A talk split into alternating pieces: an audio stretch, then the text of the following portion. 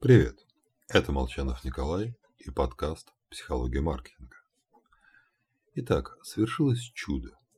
После многолетних исследований на нашего маркетолога снизошло божественное озарение. Он увидел портрет целевой аудитории, каналы, по которым до нее можно достучаться, и точно понял, чего хотят покупатели. Причем заранее, клиенты еще даже не приступили к поиску. Итак, нам известно все – запускаем рекламу с предложением, которое действительно нужно конкретному клиенту. И вот перед ним всплывает объявление «Адвокаты по уголовным делам срочно».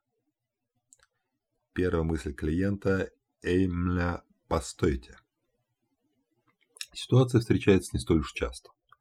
Возможно потому, что божественные откровения редки среди маркетологов. Но встречается. Классический пример – родители узнали о беременности дочери школьницы, лишь когда компания Target прислала им рекламу товаров для младенцев. На основании прошлых покупок ритейлер быстрее понял состояние девушки, чем мать с отцом.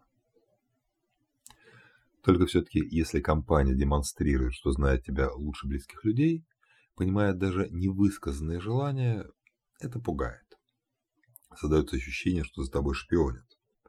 Для ряда товаров как в примере с адвокатами, реклама вообще воспринимается, ну, как угроза. В стиле «я знаю, что вы делали прошлым летом». Выход есть. Придуман той же компанией Target. Они стали формулировать смешанные оферы. И к товарам для беременных подсоединяли другие категории, ну, например, газонокосилки. В результате покупатель видел набор нейтральных вещей, среди которых сюрприз как бы случайно оказывалось то, что ему нужно. Если вы знаете все о собственных покупателях, маскируйте свою осведомленность. С вами был Николай Молчанов и подкаст «Психология маркетинга».